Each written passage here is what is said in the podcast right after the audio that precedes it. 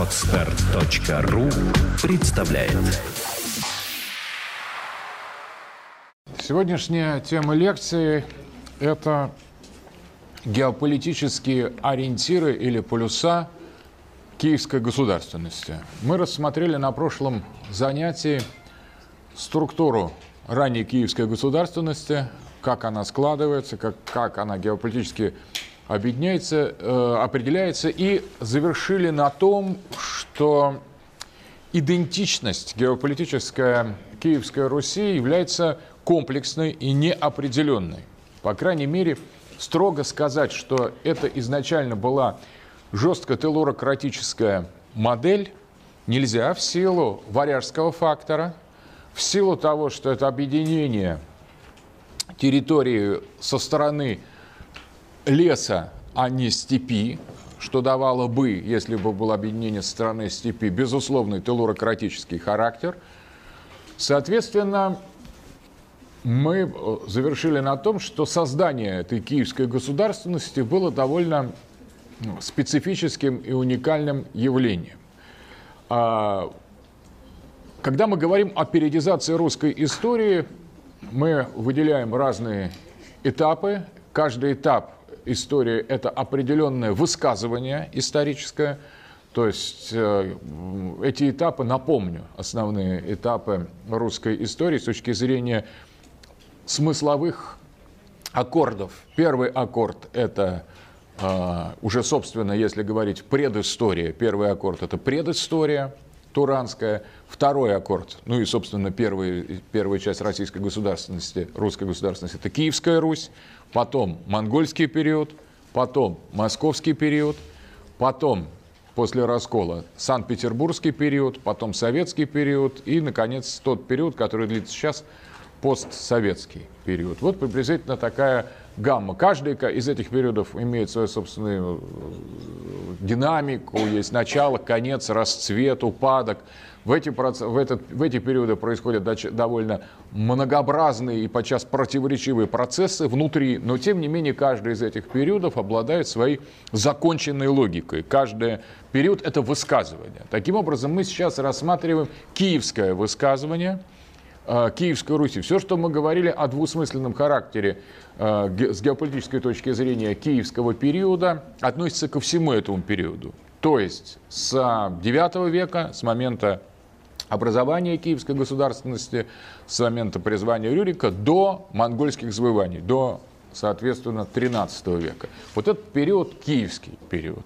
В принципе, здесь мы как раз имеем дело с этими э, многообразными влияниями. С одной стороны, с туранским компонентом, сухопутным компонентом, телурократическим компонентом и с варяжским или европейским компонентом, который тоже в Киевской Руси Э, присутствует.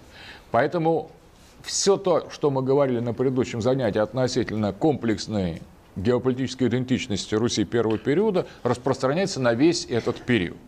Но в ходе этого периода, после того, когда Русь, начиная с севера, с э, Новгородской э, области, с пространства Новгорода и Рюрика, начинает распространяться и создавать государственность все больше на юг, и пиком является завоевание Святослава, который завоевывает практически все прикаспийское пространство, Северный Кавказ, и продвигает свои э, э владения на юго э, запад, в сторону болгарского царства, когда уже просто Русь становится гигантской, мощной империей.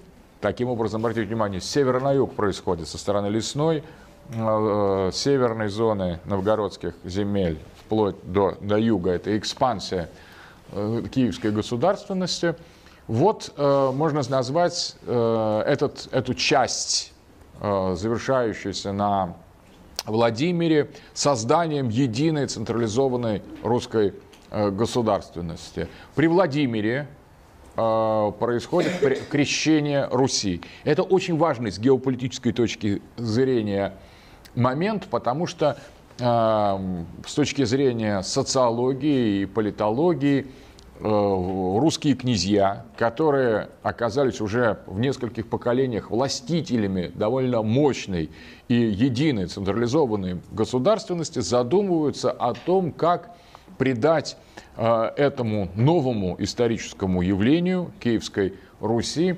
идеологическое обоснование. Это очень важно, поскольку речь идет об объединении многих э, этносов, многих групп, многих э, э, социальных пространств. Мы говорили, что как минимум существует три этнических пласта. Пласт варягской знати, дружины князя и его дружины, пласт славянских землепашцев – и пласт финно-угорских охотников и собирателей. Соответственно, мы имеем дело с очень комплексным обществом, а если учесть, что все славянские племена различные между собой тоже достаточно э, обособленно вели себя и имели различия и в культурном ареале, там Вятичи и Кривичи, например. Были балтийские племена, которые тоже частично примыкали к этому. Были тюркские вкрапления. И, соответственно, Э, социологический уклад различных этих групп, те же самые финно-угорские племена, были неоднородны и подчас отличались значительной степенью в укладе, в социальном, культурном, языковом. Соответственно, вот это многообразие надо было как-то объединять. И если поначалу объединением выступало только э, варяжская княжеская элита и дружина, то постепенно эта государственность, которая устаивалась, которая уже приобретала характер такого постоянного исторического элемента, она требовала некоторой систематизации. Вот эта систематизация, видимо, происходила и раньше, но при Владимире она достигает кульминации. При этом очень важно, что при э, Владимире, киевском князе, происходит эта систематизация или выработка государственной идеологии в два этапа. Начинает Владимир с реформирования язычества. На самом деле, что значит реформирование язычества? Это означает, что те э, э, религиозные взгляды, которые предшествовали вот этой реформе Владимира, были чрезвычайно разрознены. И даже пантеон богов, киевских богов, который утвердил Э, князь Владимир на своем первом этапе своих реформ тоже показывает, что речь шла о каких-то славянских племена, э, божествах, возможно, Мокош, Фино, э, фино или финно-угорских, вот относительно Мокоши тоже есть различные. То ли это славянское было божество женское, то ли финно-угорское. Были, безусловно, балто-германские племена, как Перу, боги, как Перун, громовержец – Велес, возможно, был как раз тоже славянским э, божеством. Э, был Симаргл, который э, напоминает кочевые иранские божества. То есть, на самом деле, это был пантеон, составленный искусственно из различных религиозных традиций.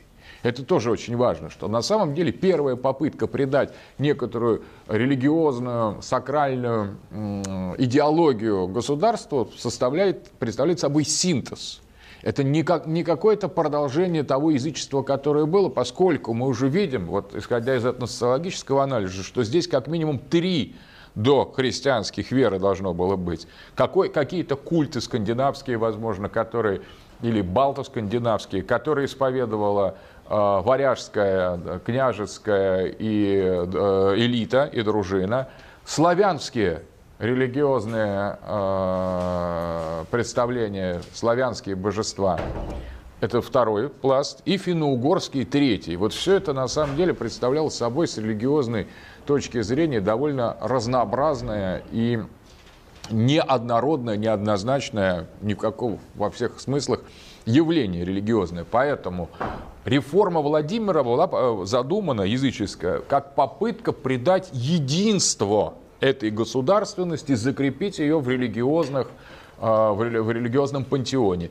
Поэтому, когда говорят, что это было русское язычество, само понятие русское язычество очень сложное, потому что, с одной стороны, русским в тот период еще называлось исключительно варяжская знать, то есть это было, э, скажем, язычество скандинавское, или балто-скандинавское с примесью балтийских, э, балтийских богов.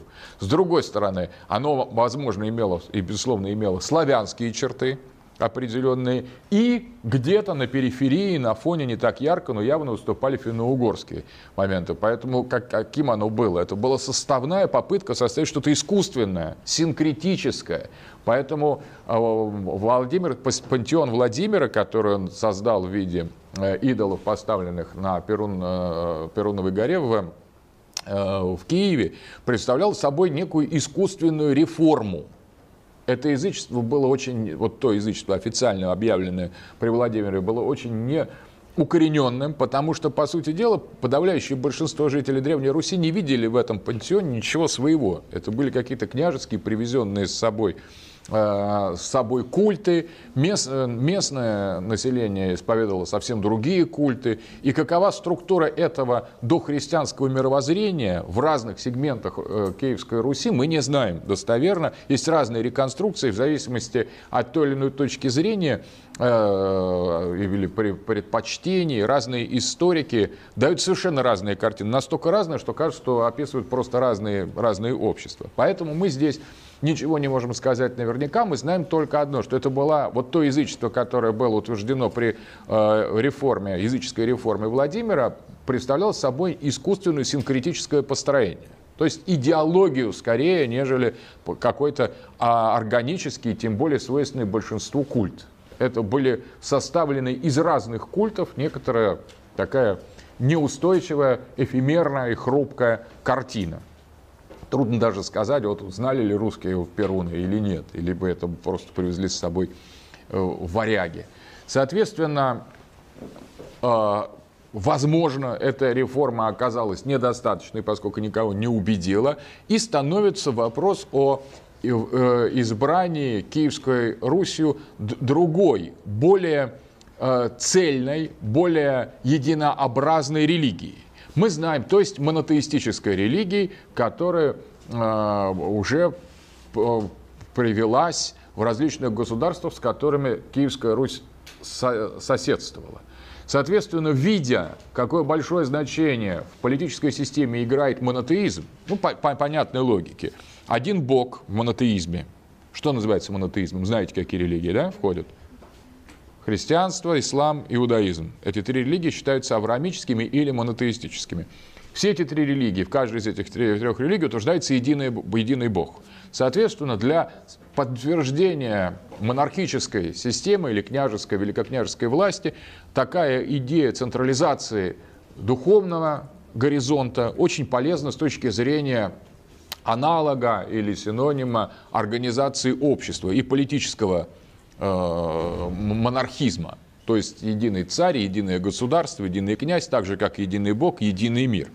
Поэтому э, в период э, появления мощной государственности, с единоначалия, идеи монотеизма получают такое широкое распространение. И вот из летописи мы знаем, что князь Владимир, неудовлетворенный реформой язычества, для поддержания единства древней русской государственности приглашает к себе представителей различных конфессий для того, чтобы э, выбрать ту монотеистическую модель, которая скрепит государство и придаст э, единство, когезии, когерентность, связанность этой политической системе. Выбор такой. И представители ислама приходили, представители католицизма, возможно, были представители Хазарии, э, представители иудаизма, потому что в тот период мы знаем, что хазары э, религию, это редкий период, когда иудаизм э, проповедовался для других народов, кроме как еврейского народа. Это такой прозелитизм. Здесь как раз многие там историки оспаривают, были или нет послы. По крайней мере, символически князь Владимир выбирает среди монотеистических религий. Понятно, почему монотеистических? Для того, чтобы придать киевской государственности некий характер э, централизованный. Ну и мы знаем, что э, почти анекдотическая история, что запрет э, в исламе на вино э, не устроил князя Владимира. А, не впечатлили его представители западного христианства. Тогда еще, кстати, вот тоже интересно, что тот период в X веке, на самом деле еще окончательного разделения двух церквей не произошло, восточной и западной. То есть говорить строго о православии и католицизме, строго, как о двух различных ветвях, еще было преждевременно. А окончательным, окончательный раскол 1054 год после того, когда так называемая Великая схизма, Великий раскол, когда взаимно анафематствовали представители западной христианской церкви и восточной.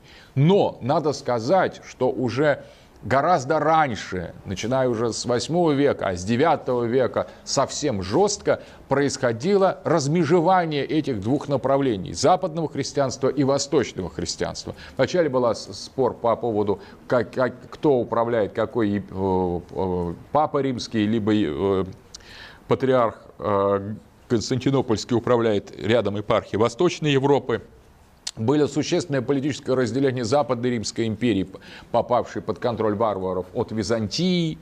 Э, множество было споров, связанных с Карлом Великим, который провозгласил себя в 800 году императором э, Римской империи, тем самым покусившись на статус византийской императрицы Ирины. Вначале у нее была идея марганатического, барганатического брака с ней, чтобы объединить эти две империи, восстановить э, такую легитимность наследства Рима, но потом это не удалось, брак расстроился, тогда он сам в единоличном порядке через Папу Римского объявил себя императором Западной христианской империи. Это было воспринято Византией, Византией как покушение на традиции, устои единого Э, императора Василевса. То есть, на самом деле, конфликты между западными и восточными направлениями уже в политической и религиозной сфере шли полным ходом к тому X веку, когда Владимир выбирает между католицизмом и православием. Но все-таки надо сказать, что это была еще одна церковь. Еще одна церковь. Две церкви они разделились в 1054 году, то есть спустя там 60 с лишним лет после э, крещения Руси. В этом отношении Русь крестилась вот в христианство, когда еще номинально сохранялось определенное единство христианского мира, восточного и западного. Хотя противоречия были уже очень острые и уже досчитывались не одно столетие. Тут тоже это важно учитывать для того, чтобы понять, в какой исторической атмосфере происходит крещение Руси. И все же все же э, князь Владимир выбирает восточную версию. То есть он на самом деле мог бы теоретически, вот в чем здесь состоит выбор, не столько даже в вере, а сколько э, в том, э, какой линии будет следовать новое русское княжество. Окажется ли оно одной из епархий Византийской церкви под амофором патриарха Константинопольского, Вселенского патриарха, либо под а, а, римским папой. И это теоретически, как мы знаем, соседняя с Русь, там Венгрия или, например, Польша, там выбор был именно сделан в пользу европейской римской идентичности. То есть здесь выбор между Римом и Византией был очень острый. Это еще пока не выбор между одной и другой ветвью христианства, но выбор между ориентацией либо на Рим, либо на Константинополь.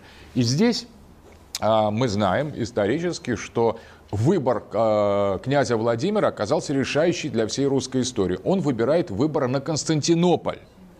Обратите внимание на Константинополь, хотя у варяжской знати и, соответственно, вот у первых русских князей, а до них и э, у варяжских князей, с Константинополем были очень сложные отношения. Периодически вот э, скандинавы, русские князья, русские дружины ходили походом на Константинополь и даже там облагали Константинополь данью или выторговывали себе определенные условия для того, чтобы русские могли торговать беспошлино в Византии. Поэтому здесь нельзя сказать, что э, на этот выбор повлияли особенные дружеские отношения с Византией, э, а именно вот такой исторический выбор.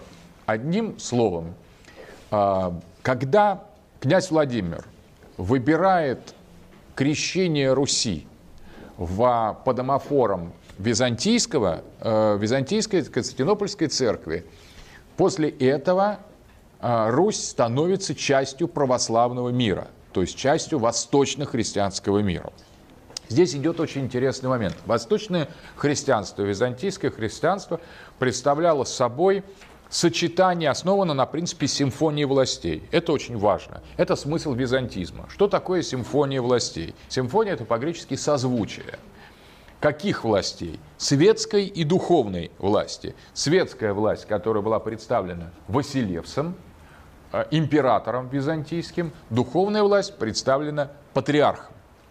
При этом, в отличие от той модели, к которой тяготеет западно-христианское общество, западная, западная Римская империя, оказавшаяся под владением варваров, баланс между властью императора и властью э, э, патриарха существенно отличался, нежели на Западе. На самом деле есть две модели. Одна из них, которая называется цезарепапизм, и вторая папа-цезаризм. Так вот, в Византии понятие симфонии властей, созвучие властей было осмыслено в том смысле, что сам император Василевс Византийский обладает духовным статусом, религиозным. Это цезаря-папийская модель. Цезарь от понятия Цезарь – царь. Таким образом, здесь была идея не то, что император выше патриарха, но, можно сказать так, он наряду с патриархом. То есть, по крайней мере, не ниже, а в каких-то вопросах выше, в каких-то духовных вопросах патриарх. Между, было выше. Таким образом, между э, византийским императором и патриархом Константинопольским был определенный баланс. При этом признавались и другие патриархи. В частности, вот э, Папа Римский признавался епископом Рима верховным, признавался Иерусалимский, антиохийский патриархи.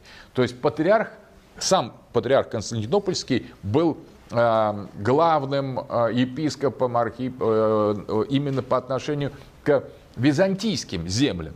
А вот император был единым. Это очень важно. С точки зрения византийской модели симфонии властей, в христианском мире может быть только один император.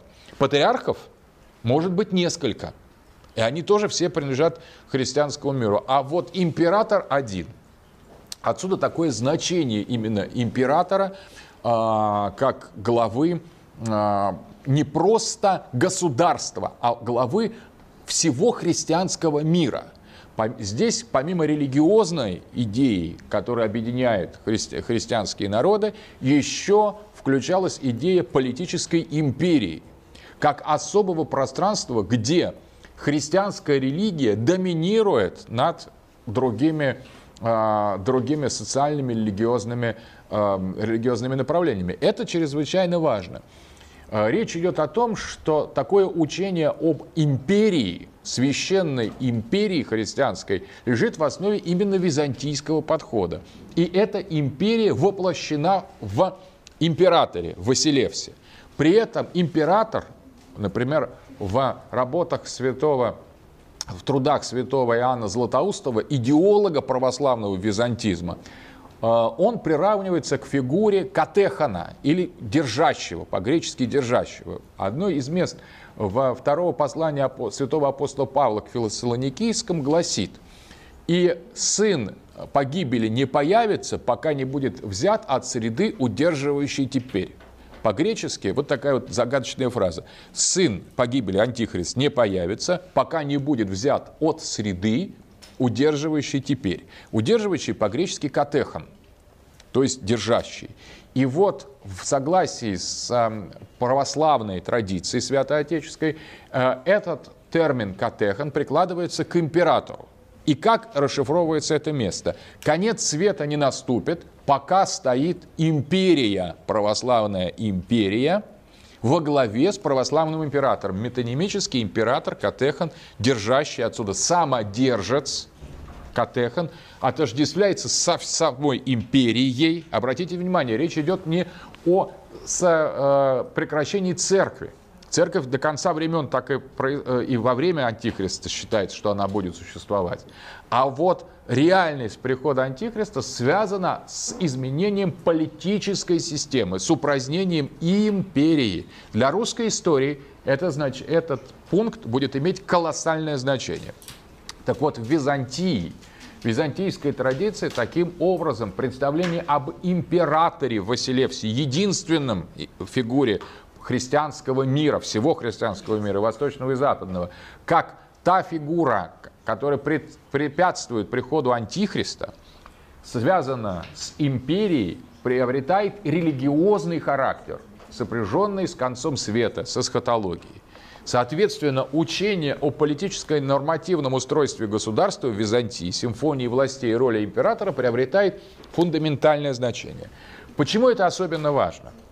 Потому что на Западе складывается иная папа-цезарийская модель, где этот пункт а, а, из послания святого апостола Павла вообще не трактуется как-то однозначно. Иногда его употребляет Катехана, интерпретирует как Святой Дух, третье лицо Троицы, но тогда непонятно, как он от среды будет взят, хотя он должен быть все время находиться в, в мире и же везде все и вся исполняя, как в тропоре э, Святому Духу говорится. Таким образом, здесь, по крайней мере, нет представления о особом значении империи. И очень интересно, что нет представления номинального об э, императоре. Католичество исходит из идей папа-цезаризма, где существует папа римский, как епископ Рима, который является, по сути, главой политическим, стоящим над множеством светских властителей, которые называются королями. Но среди них нет императора. То есть вот этот папа-цезарийская модель, которая существовала до Карла Великого и после победы партии гвельфов над гибелинами – в, уже в средние века. Вот этот вот, а, э, э, э, эта идея того, что Папа Римский обладает полномочием, в том числе и политическое, над отдельными светскими монархами, это специфика католического религиозно-политического устройства. Зная это, знаете два вектора.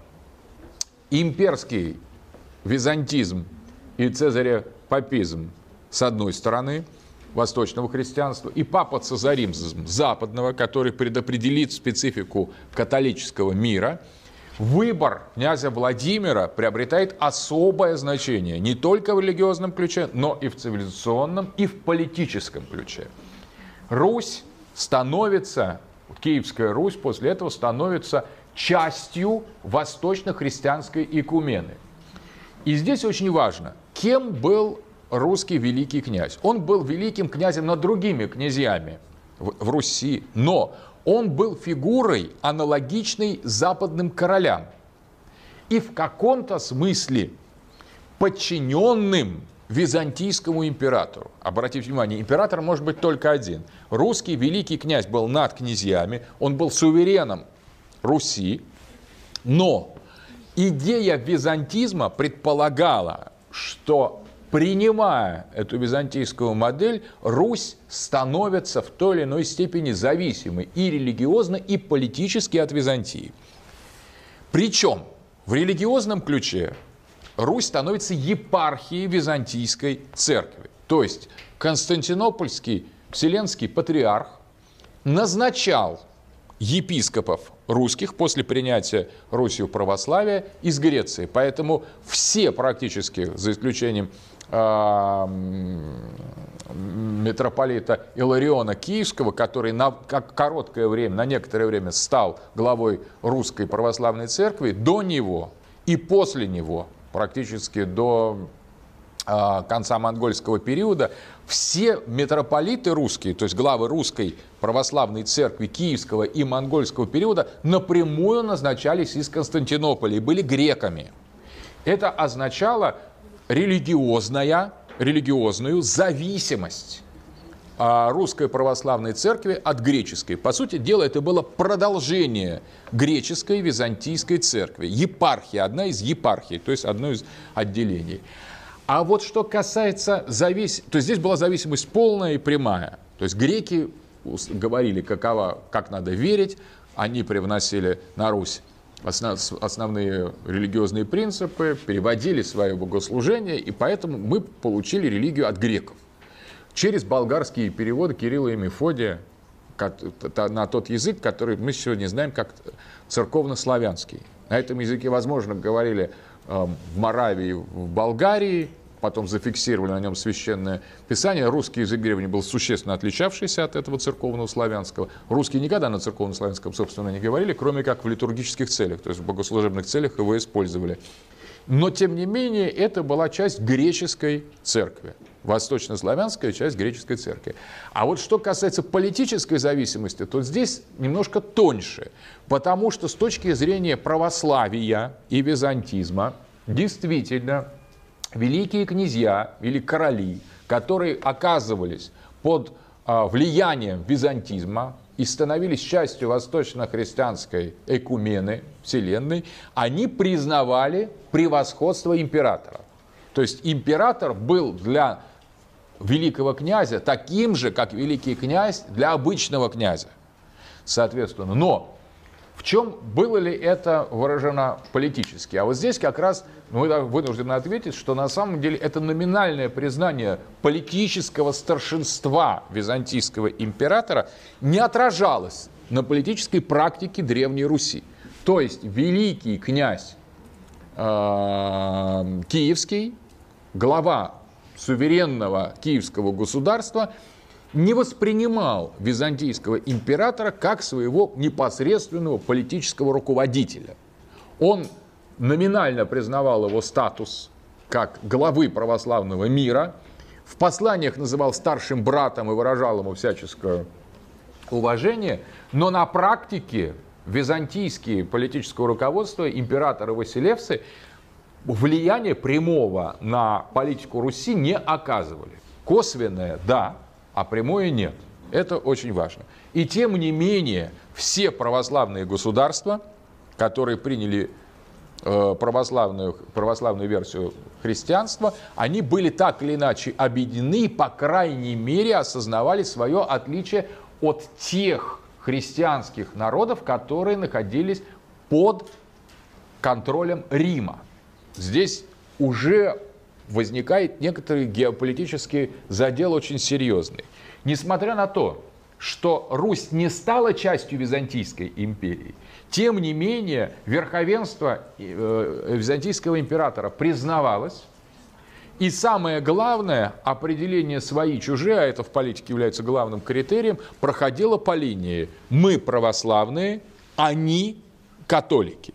И хотя эти католики еще не рассматривались как еретики и было, были представителями той же единой церкви, тем не менее непризнание власти римского папы над Киевской Русью и признание власти римского папы, например, над венгерским или Моравским, Польским королевством, это фундаментально отличало уже Киевскую Русь от ее западных, западных соседей. Соответственно, здесь мы видим, что после принятия э, э, крещения Киевской Русью начинает формироваться и кристаллизовываться восточно-христианская православная идентичность киевского общества. И, обратите внимание, на контрасте с чем? На контрасте в первую очередь с католической идентичностью.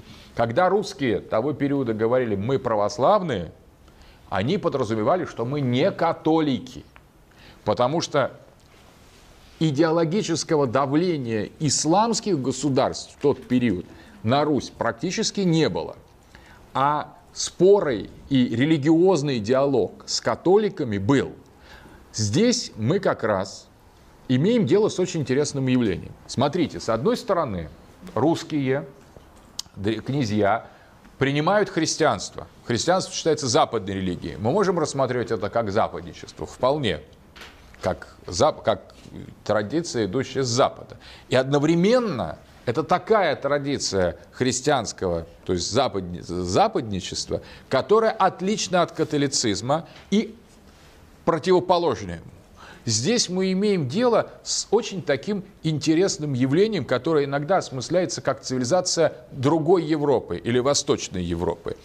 Нам представляется западный мир, европейский мир как, как что-то одно. Но, как правило, эта точка зрения которая транслируется со стороны католическо-протестантской Европы, западно-христианской Европы. На самом деле, помимо западно-христианской Европы, была восточно-христианская Европа, достаточно мощная и широкая, византийская.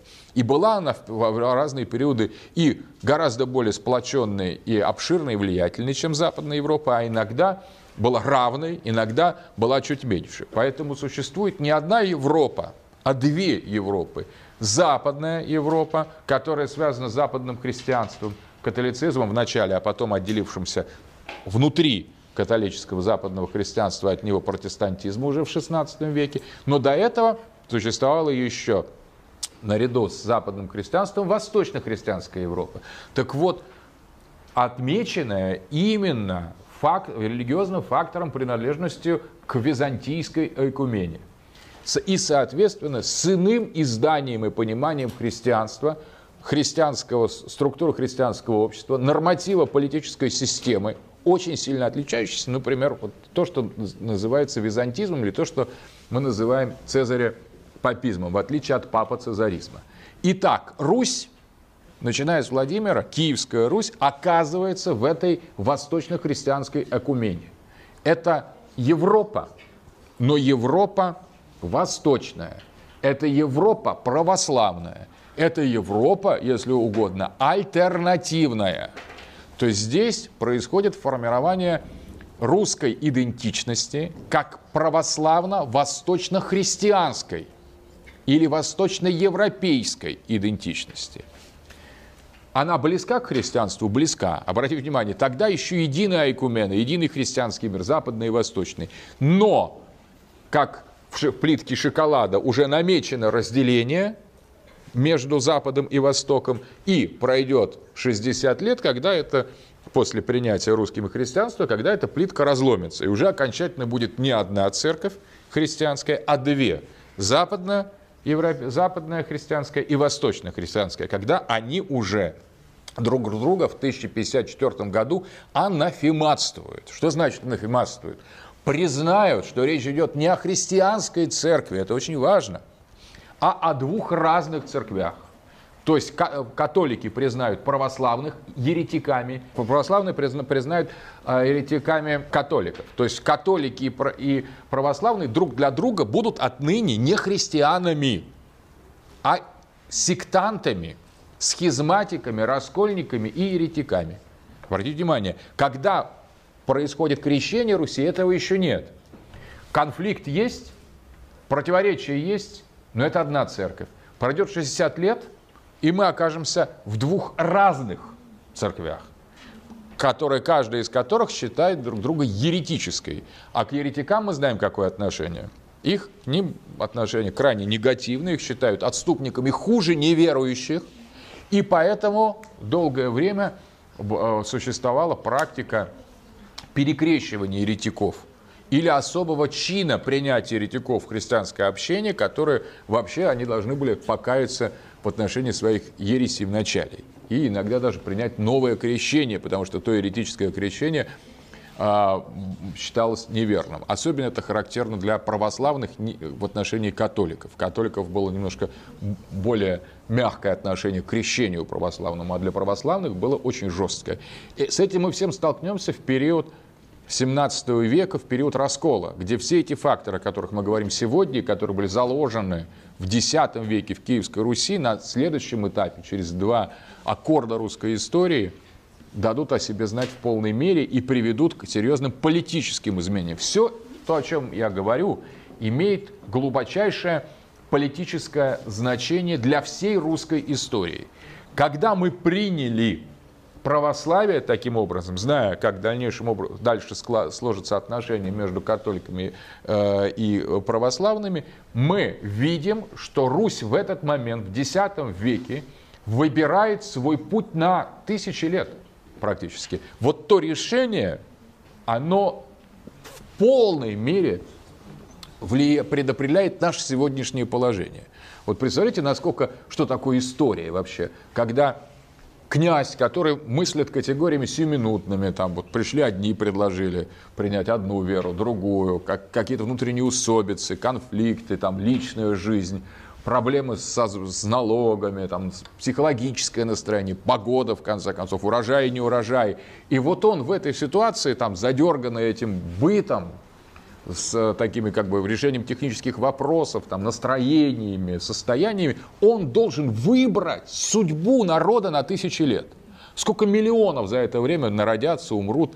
Вот это очень интересная вещь. Вот так делается история. Вот, вот что значит горизонт. Выбрал один человек, сделал такое решение, и потом тысячи лет все за него как бы под этим решением уже ничего не могут изменить. И вся наша история вытекает из этого решения о, о принятии нашей идентичности на том этапе уже этих людей нет, этих родов нет, ничего нету, государства этого нет. А на самом деле то решение действует на нас просто как некоторое фатальное э, фатальный вектор. И изменить нашу идентичность мы не можем. Мы сегодня все православные, мы все настороженно смотрим на Запад, потому что вся история дальше разворачивается вслед за этим выбором. Если выбор был бы другой, судьба Руси была бы другой. Итак, принципиальный геополитический момент. Русь, Киевская Русь, после решения князя Владимира о крещении Руси приобретает централистскую идеологию, монотеистическую религию и относит себя к геополитическому пространству восточного христианства, к византийской эку эйкумене. Соответственно, дальнейшая идентичность нашего общества формируется уже в пространстве этой экумены и в оппозиции к западно-христианским обществам. С этого момента можем рассматривать различные вектора русской, древнерусской государственности. Но пока еще мы не, а, затрудняемся сказать, где проходит сухопутное или телурократическое начало с точки зрения геополитики, а где таласократическое. Пока еще эти моменты э, не определены. Католицизм не является таласократическим, обратите внимание. Европа не является таласократической в тот период. Соответственно, ориентация на католицизм, на Папу Римского или на Западную Европу не является напрямую таласократической морской цивилизацией, точно так же, как и ориентация на Византию не является однозначно теллурократической. Просто мы еще до этих терминов, до этих категорий не доходим исторически, хотя телурократия лежит в основе туранской государственности за счет кочевого фактора, за счет того пространства, которое в предыстории киевской государственности было определяющим. Теперь этот фактор уходит в потенциальное измерение, напрямую не участвует, и тем не менее формируются два вектора геополитических вектора русской государственности. Геополитической уже не в глобальном масштабе, а в более э, вторичном аспекте. Существует тенденция византийская, и существует тенденция католическая. То есть западные страны, принявшие католицизм, влияют на Киевскую Русь. И Византия или ориентация на Византию тоже влияет. Киевская Русь таким образом наход... оказывается под воздействием двух начал. Причем, теперь мы вспомним, можно ли говорить о том, что византийское влияние подчиняет политику Руси какому-то внешнему управлению? Ответ в политической сфере нет, потому что прямого воздействия византийского императора на великого князя Киевского нет, а существует культурное воздействие через религию и э, через культуру. То есть косвенная религия, культура есть византийское влияние, э, книжность, э, литература, искусство, наука. В Византии, да, это все поставляет в Киев. Но прямого политического подчинения интересам Византии не происходит ни на каком уровне. Да, а вот что касается западного влияния. Западные европейские державы вли... пытаются влиять на Киевскую Русь. И здесь уже, поскольку речь идет о религиозном папо-цезарийском принципе, стремление повлиять и подчинить политику Киевской Руси внешнему центру в лице Рима э, на лицо. Таким образом, возникает некий, некоторая асимметрия, диссонанс между византийским вектором, воздействующим на Русь, который мы признали, и католическим вектором. Дело в том, что укрепляя византийскую идентичность, Русь следует своей самобытной поли- политической модели. У нее нет никакой другой религиозной и культурной идентичности, по крайней мере, мы видели эфемерный характер реформ языческой. Поэтому на самом деле ориентация на Византию мыслится как ориентация не на Европу. Европа активна, Европа давит, католическая, Европа настаивает, Европа навязывает, Европа экспортирует свои представления и свои политические системы. Византия действует гораздо более мягко, во-первых, Европа, обратите внимание, европейская религия основана на латинской мессе. Только на латинском языке можно осуществлять богослужение. Византия предлагает переводить богослужение на национальные этнические языки и признает это поле, поле э, лингвистическую модель отправления религиозных культов. Э, Византия гораздо более гибкая система, которая допускает полицентризм. Католицизм гораздо более одномерная универсалистская модель, которая предполагает прямое политико-религиозное подчинение. Поэтому ориентация на Византию дает Руси, Киевской Руси, шанс утвердить свою суверенную, суверенную э, политическую и социальную систему. Влияние католичества отчуждает Соответственно, мы здесь видим очень интересный момент. Ориентация, речь идет не о двух ориентациях вовне, на Рим и на, на Константинополь, а речь идет о том, что ориентация на Константинополь соответствует укреплению самостоятельности Киева и Киевской Руси как самостоятельной структуры, в то время, когда ориентация на Рим ослабляет эту самостоятельность. Речь идет не о выборе между двумя внешними центрами влияния, о выборе между укреплением самобытности, самостоятельности Киева и сокращение этой политической самостоятельности. Вот это очень два важных момента. Иными словами, можно сказать, что ориентация на византизм – это ориентация Киева на самого себя. Это как бы национальная ориентация. А ориентация на Западную Европу или влияние католичества – это отчуждение русской политики от своих собственных национальных интересов и влияние внешнее. Византия оказывает культурное и оказывает слабое политическое влияние, в то время, когда Запад хочет оказывать сильное культурное и сильное политическое влияние. Соответственно, Византия в данном случае она не выступает в качестве заказчика русской политики, тем более русская государственность к тому периоду, когда она принимает христианство, к X и дальше уже XI веку становится настолько сильной и мощной, что от политического э, поддержки и военно-политической Византии не зависит. Со своими соседями, со своими противниками Русь справляется поначалу достаточно успешно и наоборот сама способна оказать воздействие на Византию, даже уже после крещения составляет проблемы для византийской государственности. То есть Русь не зависит политически от Византии и принятие православного христианства укрепляет суверенитет и самобытность киевской государственности, в отличие от влияния западничества. Поэтому византизм и западничество представляют собой уже с конца X века, начала XI века в русской истории неравнозначные внешние влияния. Одно из них, византизм, является, по сути дела, национальной политикой, проводимой в интересах Киевской Руси, ее великими князьями, а воздействие католическое является внешним воздействием. И здесь как раз речь идет о довольно активном, агрессивном и мощном религиозно-политическом векторе, в отличие от византийского.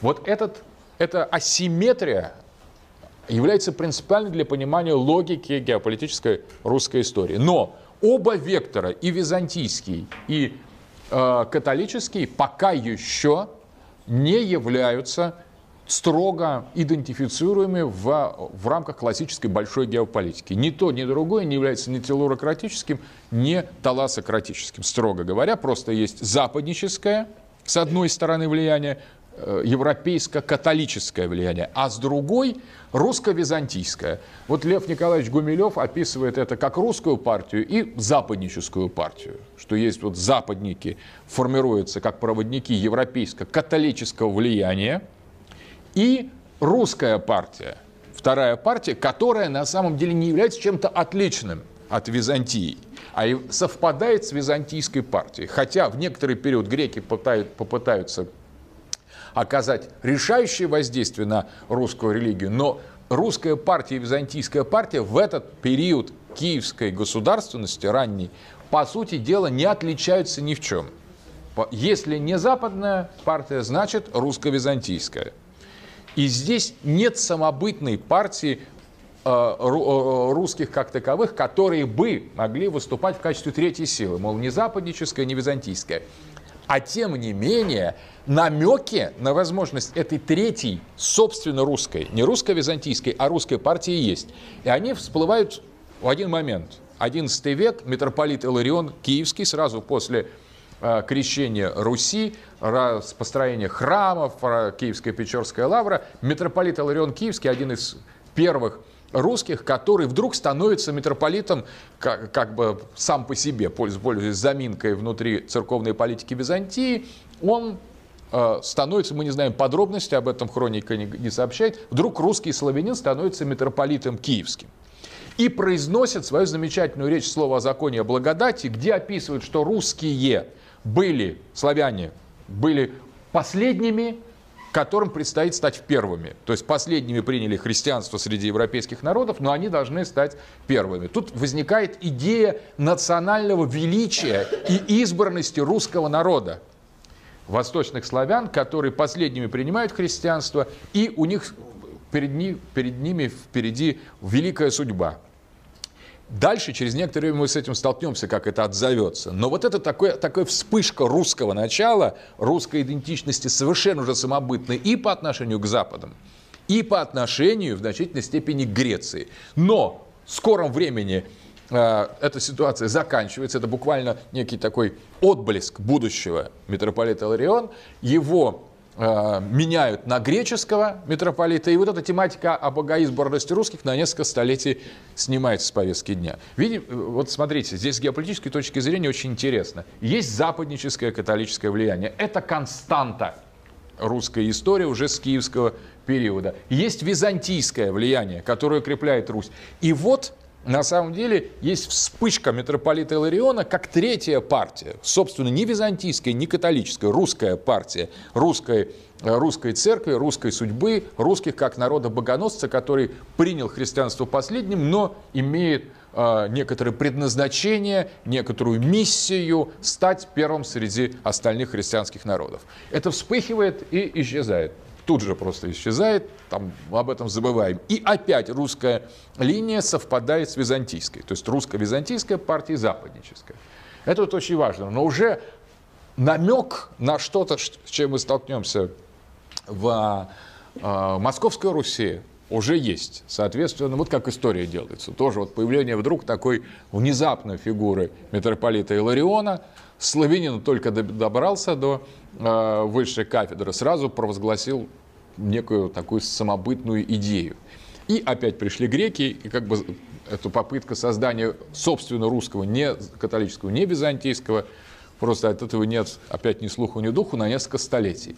Тоже очень такой важный исторический момент. Итак, Киевская Русь существует в пространстве этих двух базовых векторов влияния. Русско-византийского, патриотического и западно-западнического католика-европейского. Но на самом деле структура киевской государственности после Владимира начинает меняться. Это связано в первую очередь с расширением княжеского дома, великокняжеского дома, поскольку э, по праву старшинства только э, старший сын наследует великокняжеский престол, остальным князьям то есть младшим сыновьям надо давать отдельные княжества по логике о, лестничном праве.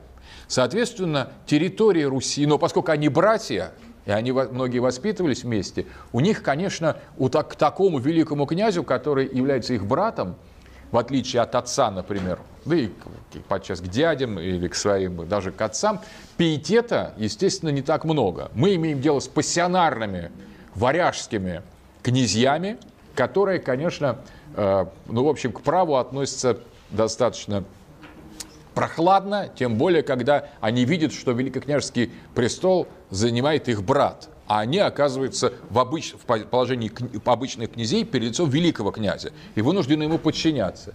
Естественно, или, может быть, не естественно, но естественно для того периода, им это не хочется, и они периодически поднимают восстание и говорят, почему бы нам не захватить этот великий престол и не княжить над другими братьями.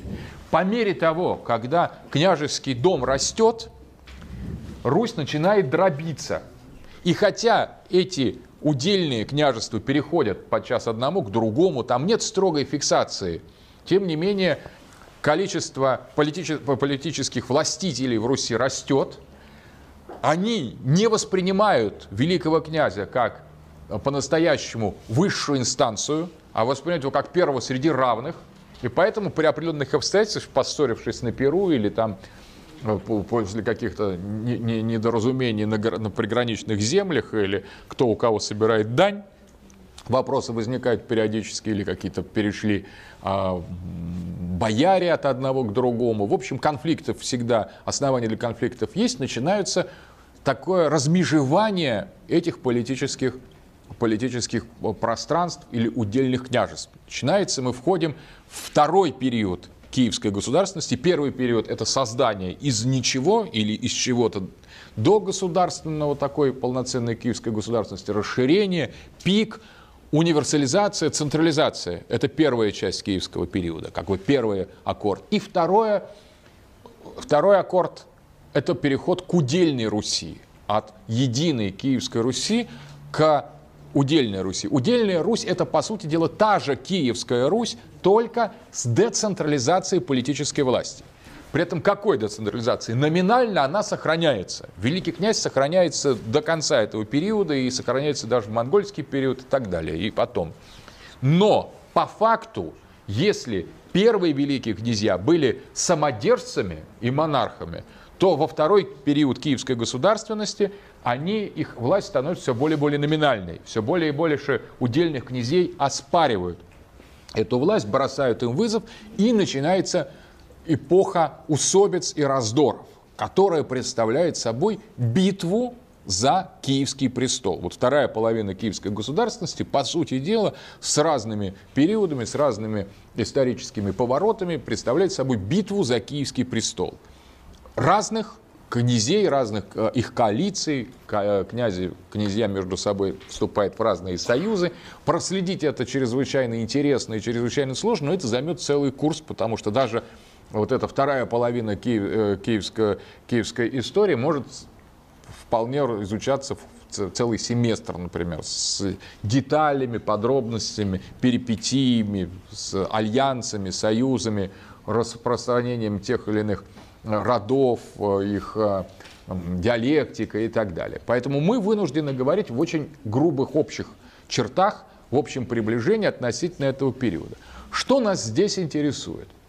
Нас может интересовать специфика более постоянных и устойчивых характеристик различных частей Киевской Руси. Мы сейчас давайте посмотрим э, на то, как, какие аспекты Киевской Руси, какие полюса в этой Киевской Руси в, удельный период э, формируются. И здесь существует крайне интересная закономерность. На самом деле Киевское княжество в эпоху раздробленности представляет собой некоторый крест, который соответствует сторонам света и одновременно некоторым социологическим типам.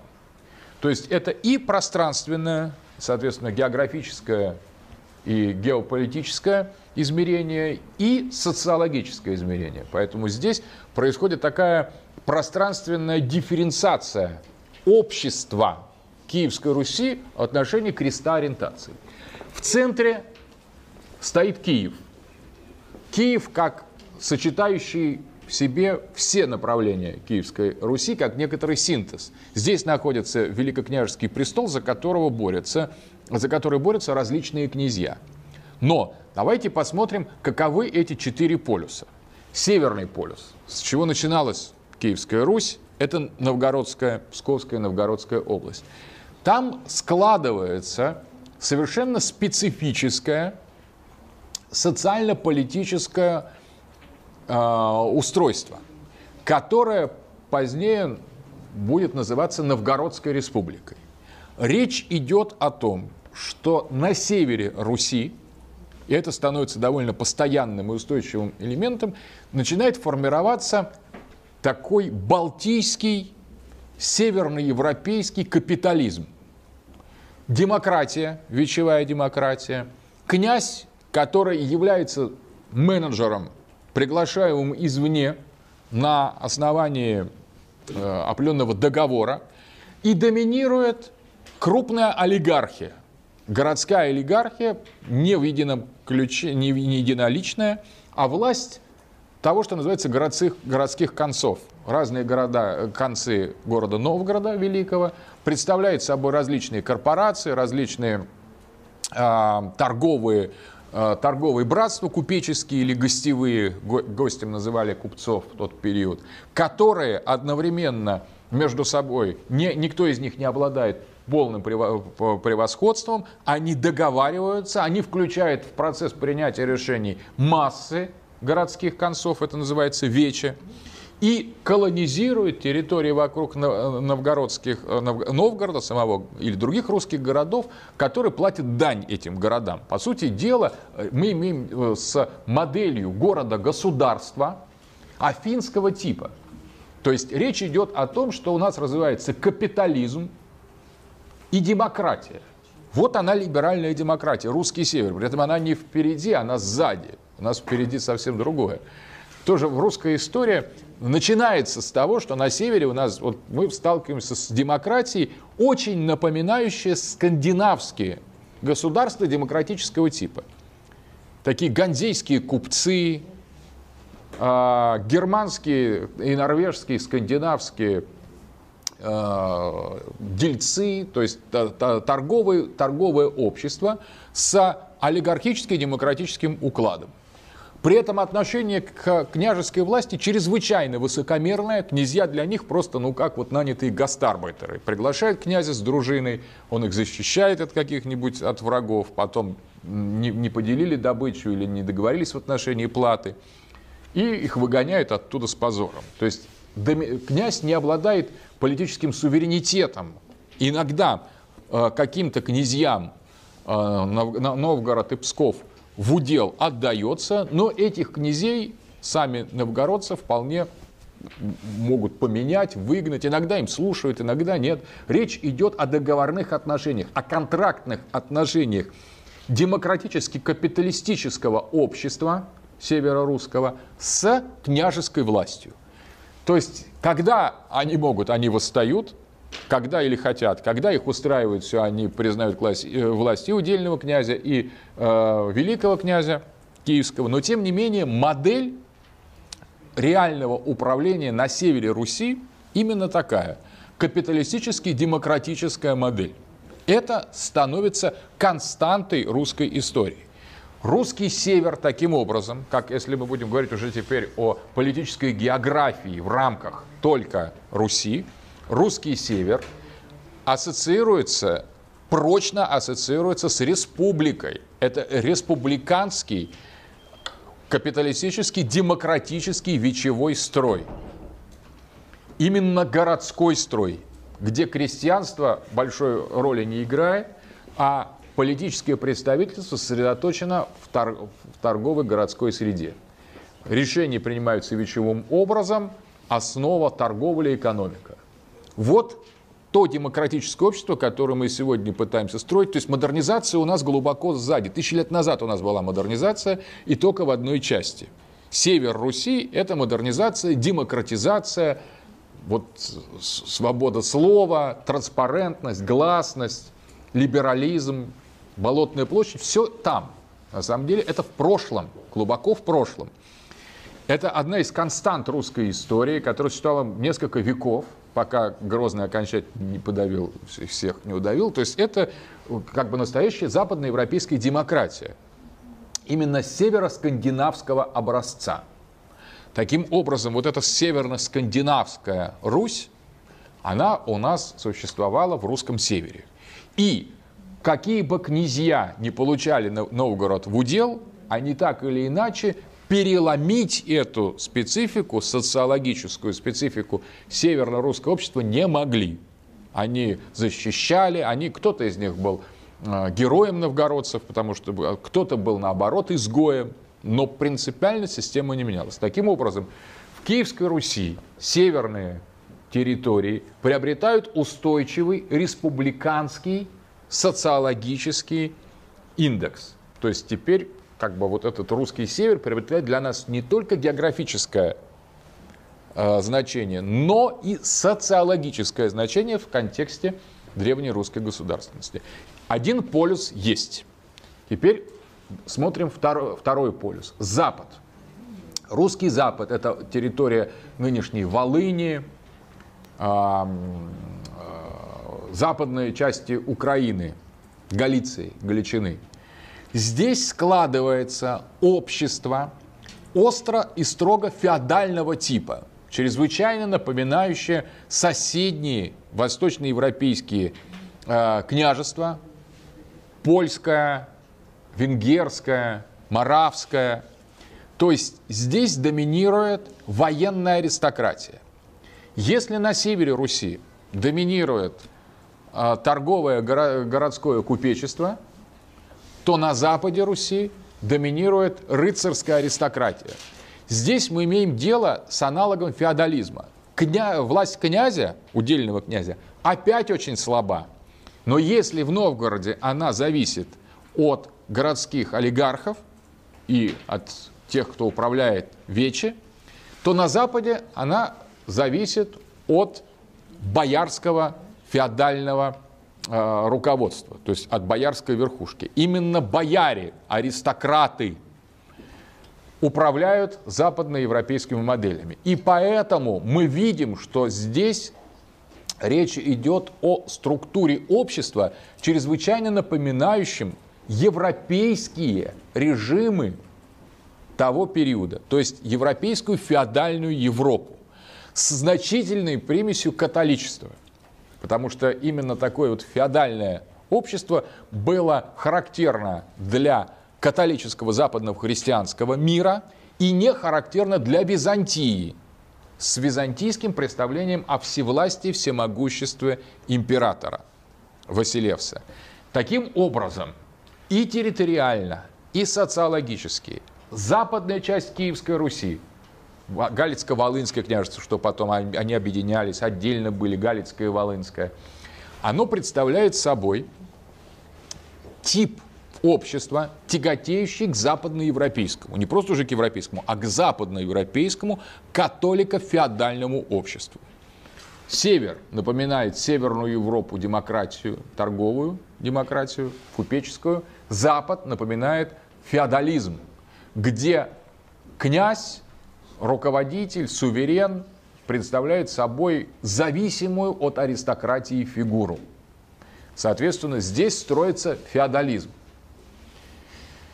На Востоке, а вот это самое интересное, на вос... теперь восточный, это, это, в третий полюс Киевской Руси, это Суздальская, потом Ростовско-Суздальская, позже Владимирско-Суздальская Русь. История, ну то, собственно говоря, то та часть, которая э, та часть Руси, которая лежала в основе Московской Руси. Соответственно, Москва был такой, таким периферийным центром именно этой Владимирской Руси. Мы живем на территории Владимирской Руси, мы являемся прямыми наследниками Владимирской Руси, поэтому об этом восточном полюсе древней русской государственности надо поговорить более основательно. Во-первых, как она возникает? Здесь в Владимирской Руси преобладало финно-угорское население. Славян было гораздо меньше. Славяне пришли сюда, как традиционные земледельцы, пришли сюда вместе с дружиной киевских князей. То есть представляли собой новую, новую волну колонизацию. Если славяне, э, в общем так, освоили территорию Поднепровья и э, Западной Руси уже давно, и представляли там в эпоху киевской государственности устойчивое земледельческое большинство, а финно-угров там было, либо вообще не было, либо они представляли меньшинство, уже давно сдвинувшееся к северу и востоку, то территории э, Ростовско-Суздальской, Польша, потом Владимирско-Суздальской Руси преимущественно были населены финно-уграми, определенным тюркским составом, тюркским населением меньше, меньшинством. И поэтому славяне пришли сюда гораздо позже. Пришли сюда, вот землепашцы славяне, славянское население, пришли сюда в составе дружин киевских князей, которые, по сути дела, облагали местное население данью. И были, это последняя волна колонизации именно киевского периода.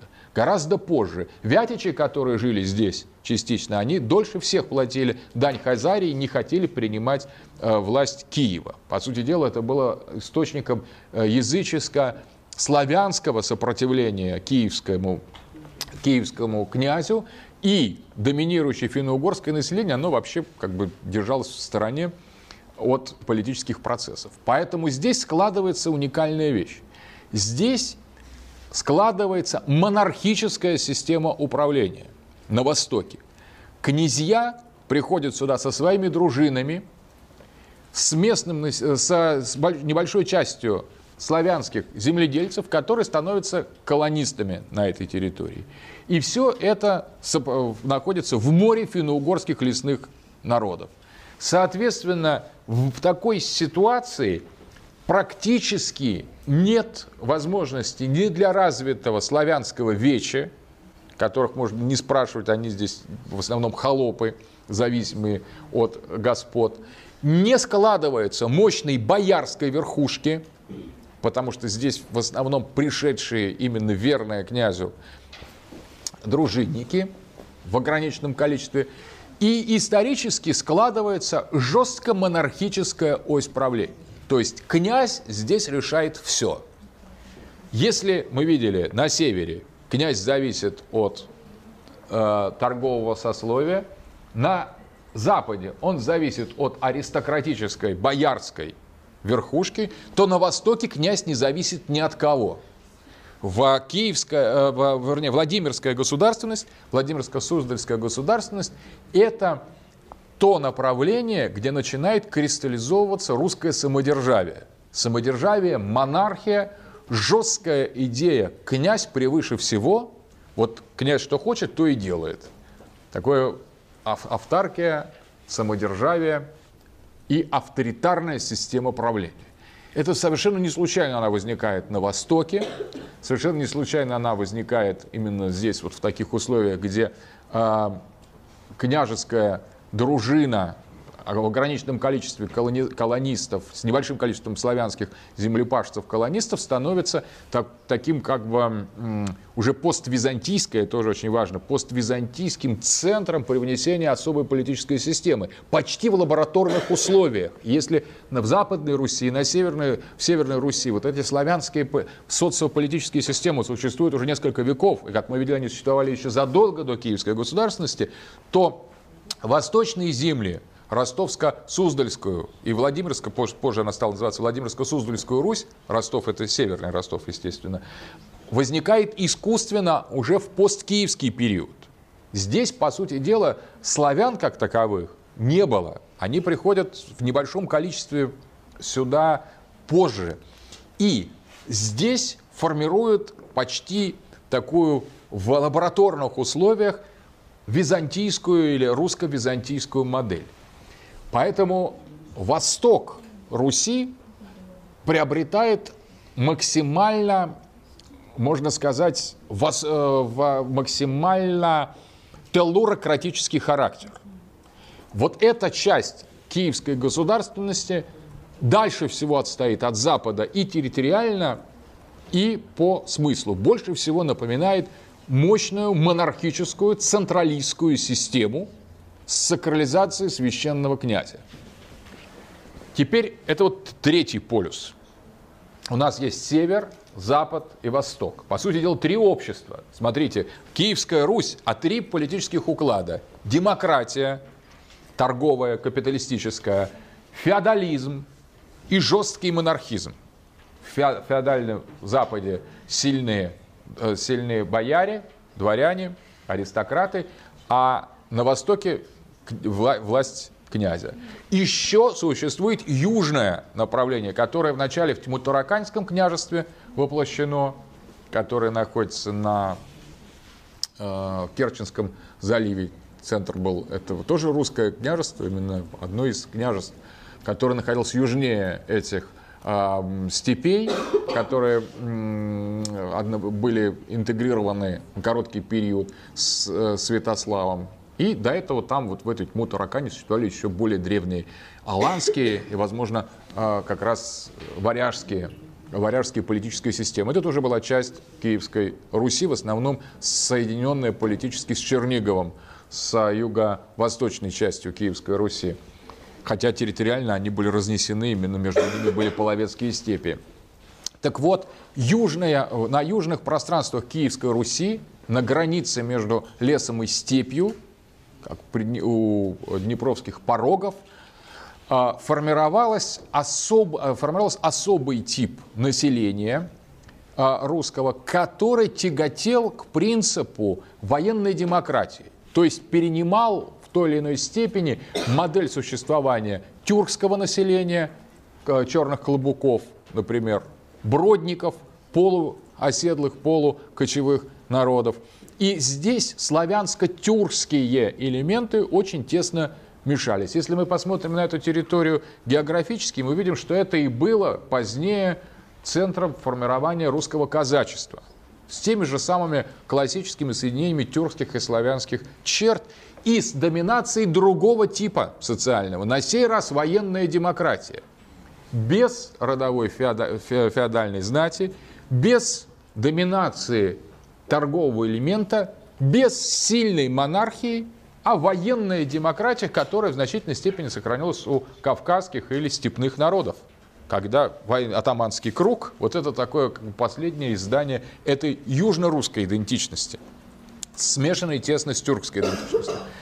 Итак, мы видим в кресте ориентации Киевской Руси вот эти четыре полюса, совершенно разные. Смотрите, такое ощущение, что мы как бы четыре исторических эпохи монархическая государственность, феодальная знать, капиталистическая демократия и военная демократия полуразбойнического такого протоказаческого типа. Теперь, все эти социально-политические модели мы встречаем в Киеве. Киев представлял собой в полном смысле слова синтез, социологический синтез древней русской государственности. Что мы там видим? Мы видим сильное торговое сословие, сильное киевское вече, которое в некоторых случаях влияет на политические процессы выбора князь, князей, приглашает или там, убивает каких-то князей, которые им не нравятся. Соответственно, вече сильно в значительной степени, и это новгородско-северная черта. Сильна ли в Киеве э, боярская аристократия, как на западе Руси? Да, очень сильна.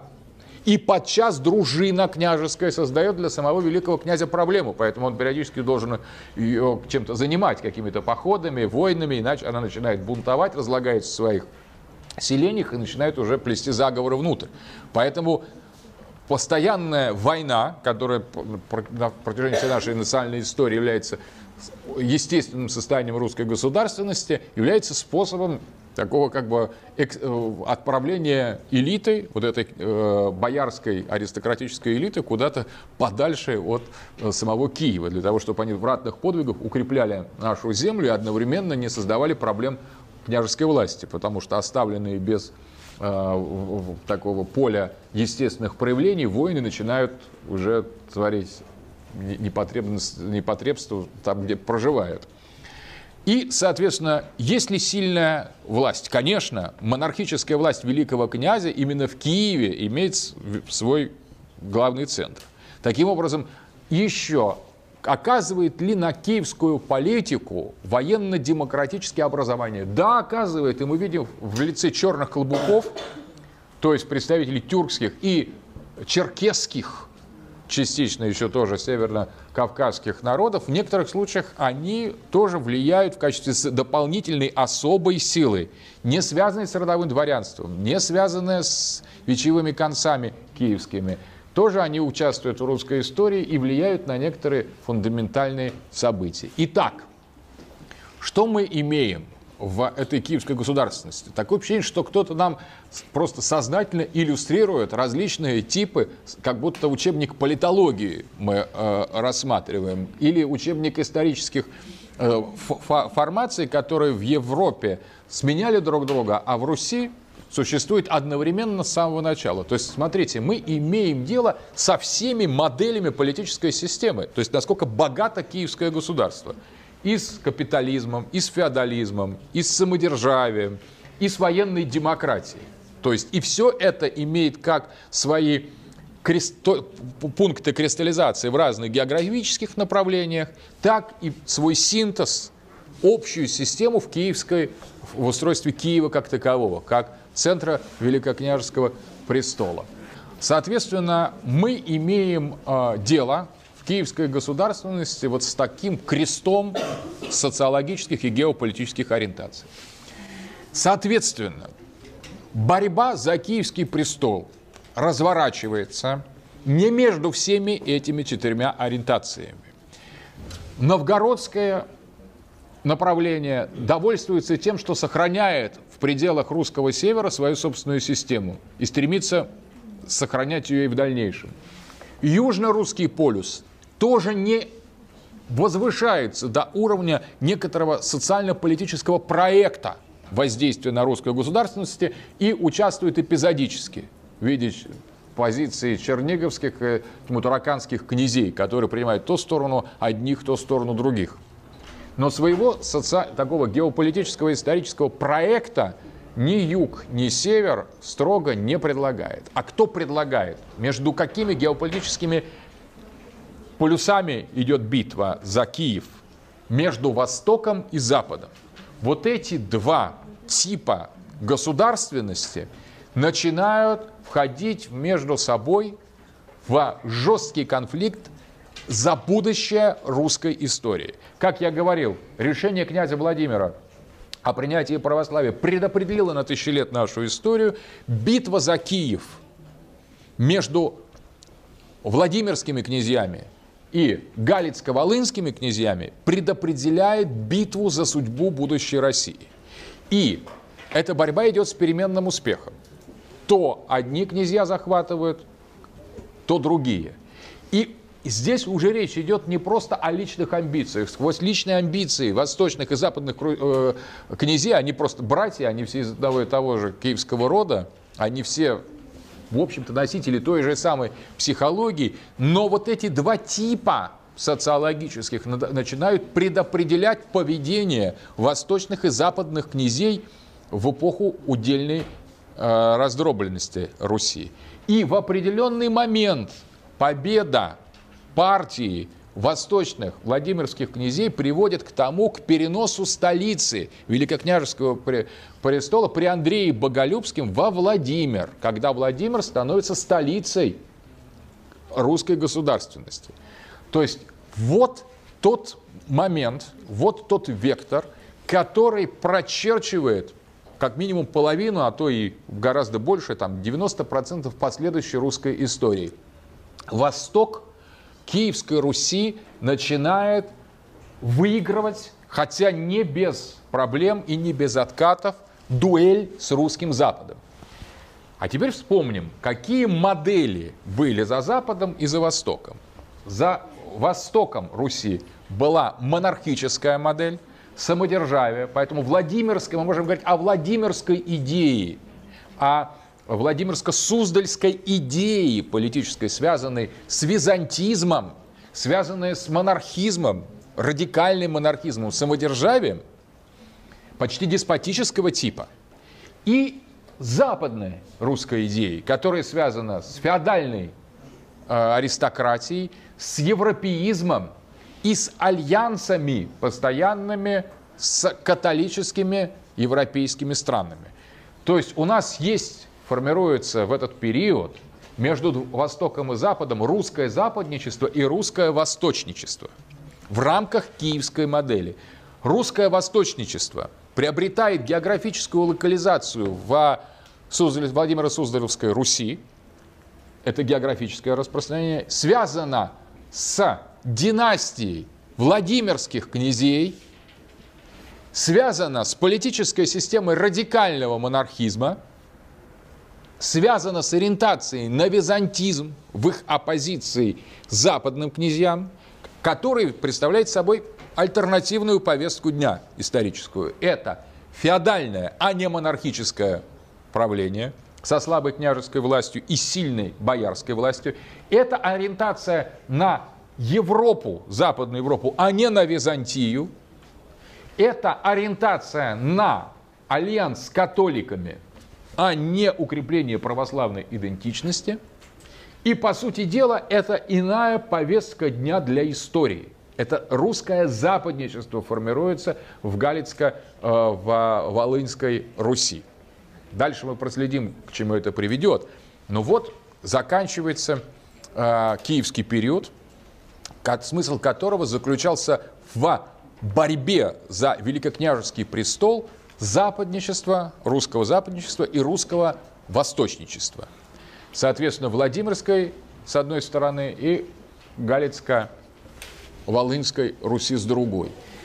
Здесь, да, при этом Русь ослабевает, идет автономизация и севера, и юга, и востока, и запада. Киев теряет свою, постепенно свое значение синтеза и базового уравновешивающего элемента. Русь рассыпается по частям. При этом ее центр смещается к востоку. При, после Андрея Боголюбского Великокняжеский престол переносится во Владимир. Соответственно, это конец киевского периода – и начало монгольских завоеваний. Вот в таком абсолютно раздробленном состоянии монголы застают древнюю Русь во время своего похода на запад. Никакого единства, каждый за себя, борьба Запада, Запада и Востока, борьба восточничества и западничества, что уже гораздо важнее с точки зрения социологической и геополитической, и определенная временная, историческая, а потом увидим, что и гораздо более серьезная доминация Востока в этой дуэли. То есть постепенно к концу киевского периода мы видим в этой борьбе победу, хотя и относительную, и приводящую к ослаблению Руси в целом, как государственности, победу Востока. Скачать другие выпуски подкаста вы можете на podster.ru